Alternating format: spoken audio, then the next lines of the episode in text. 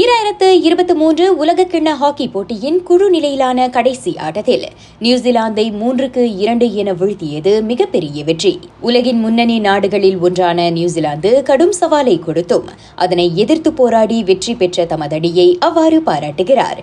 தேசிய ஹாக்கி அணி பயிற்றுநர் அருள் செல்வராஜ்.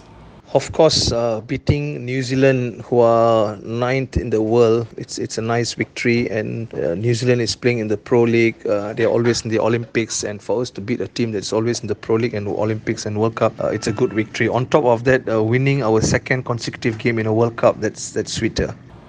வரும் ஞாயிற்றுக்கிழமை பிளே ஆஃப் ஆட்டத்தில் மலேசியா ஸ்பெயினை சந்திக்கிறது அவ்வாட்டம் நிச்சயம் சவாலானதாக இருக்கும் என்பதில் துளியும் சந்தேகமில்லை என்கிறார் அருள் Spain is now sitting eight in the world. It's going to be tough. Uh, Spain again, same like New Zealand, always in the Olympics, always in the World Cup, and they are playing in the Pro League. There are some good players in the European League, but in saying that, uh, we have proof that with lots of tactical awareness and belief and um, willing to work hard, uh, we can get a good result.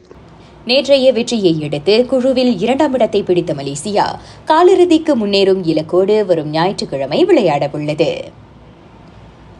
அதிகாலை EPL ஆட்டத்தில் Manchester சிட்டியிடம் தோல்விக்கான தமது அணி செய்த தவறுகளே காரணம். தோட்னம் நிர்வாகி ஆந்தோனியோ கொந்தே அதனை ஒப்புக்கொண்டுள்ளார்.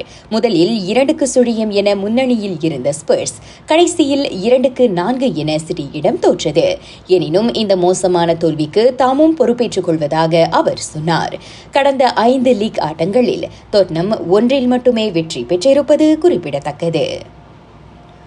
இதனிடையே ஸ்பர்ஸில் தொடர்ந்து நீடிக்கவும் நடப்பு நிலவரத்தை சரிக்கட்டவும் தயார் என கோடி காட்டியுள்ளார் கொந்தே. இப்பருவத்தோடு நடப்பு ஒப்பந்தம் முடியவுள்ள அவர் இன்னும் புதிய ஒப்பந்தத்தில் கையெழுத்திடவில்லை. அனைத்து ஆக கடைசி விளையாட்டுச் செய்திகளையும் ஸ்டேடியம் ஆஸ்ட்ரோ டாட் காமில் இன்றே தெரிந்து கொள்ளுங்கள்.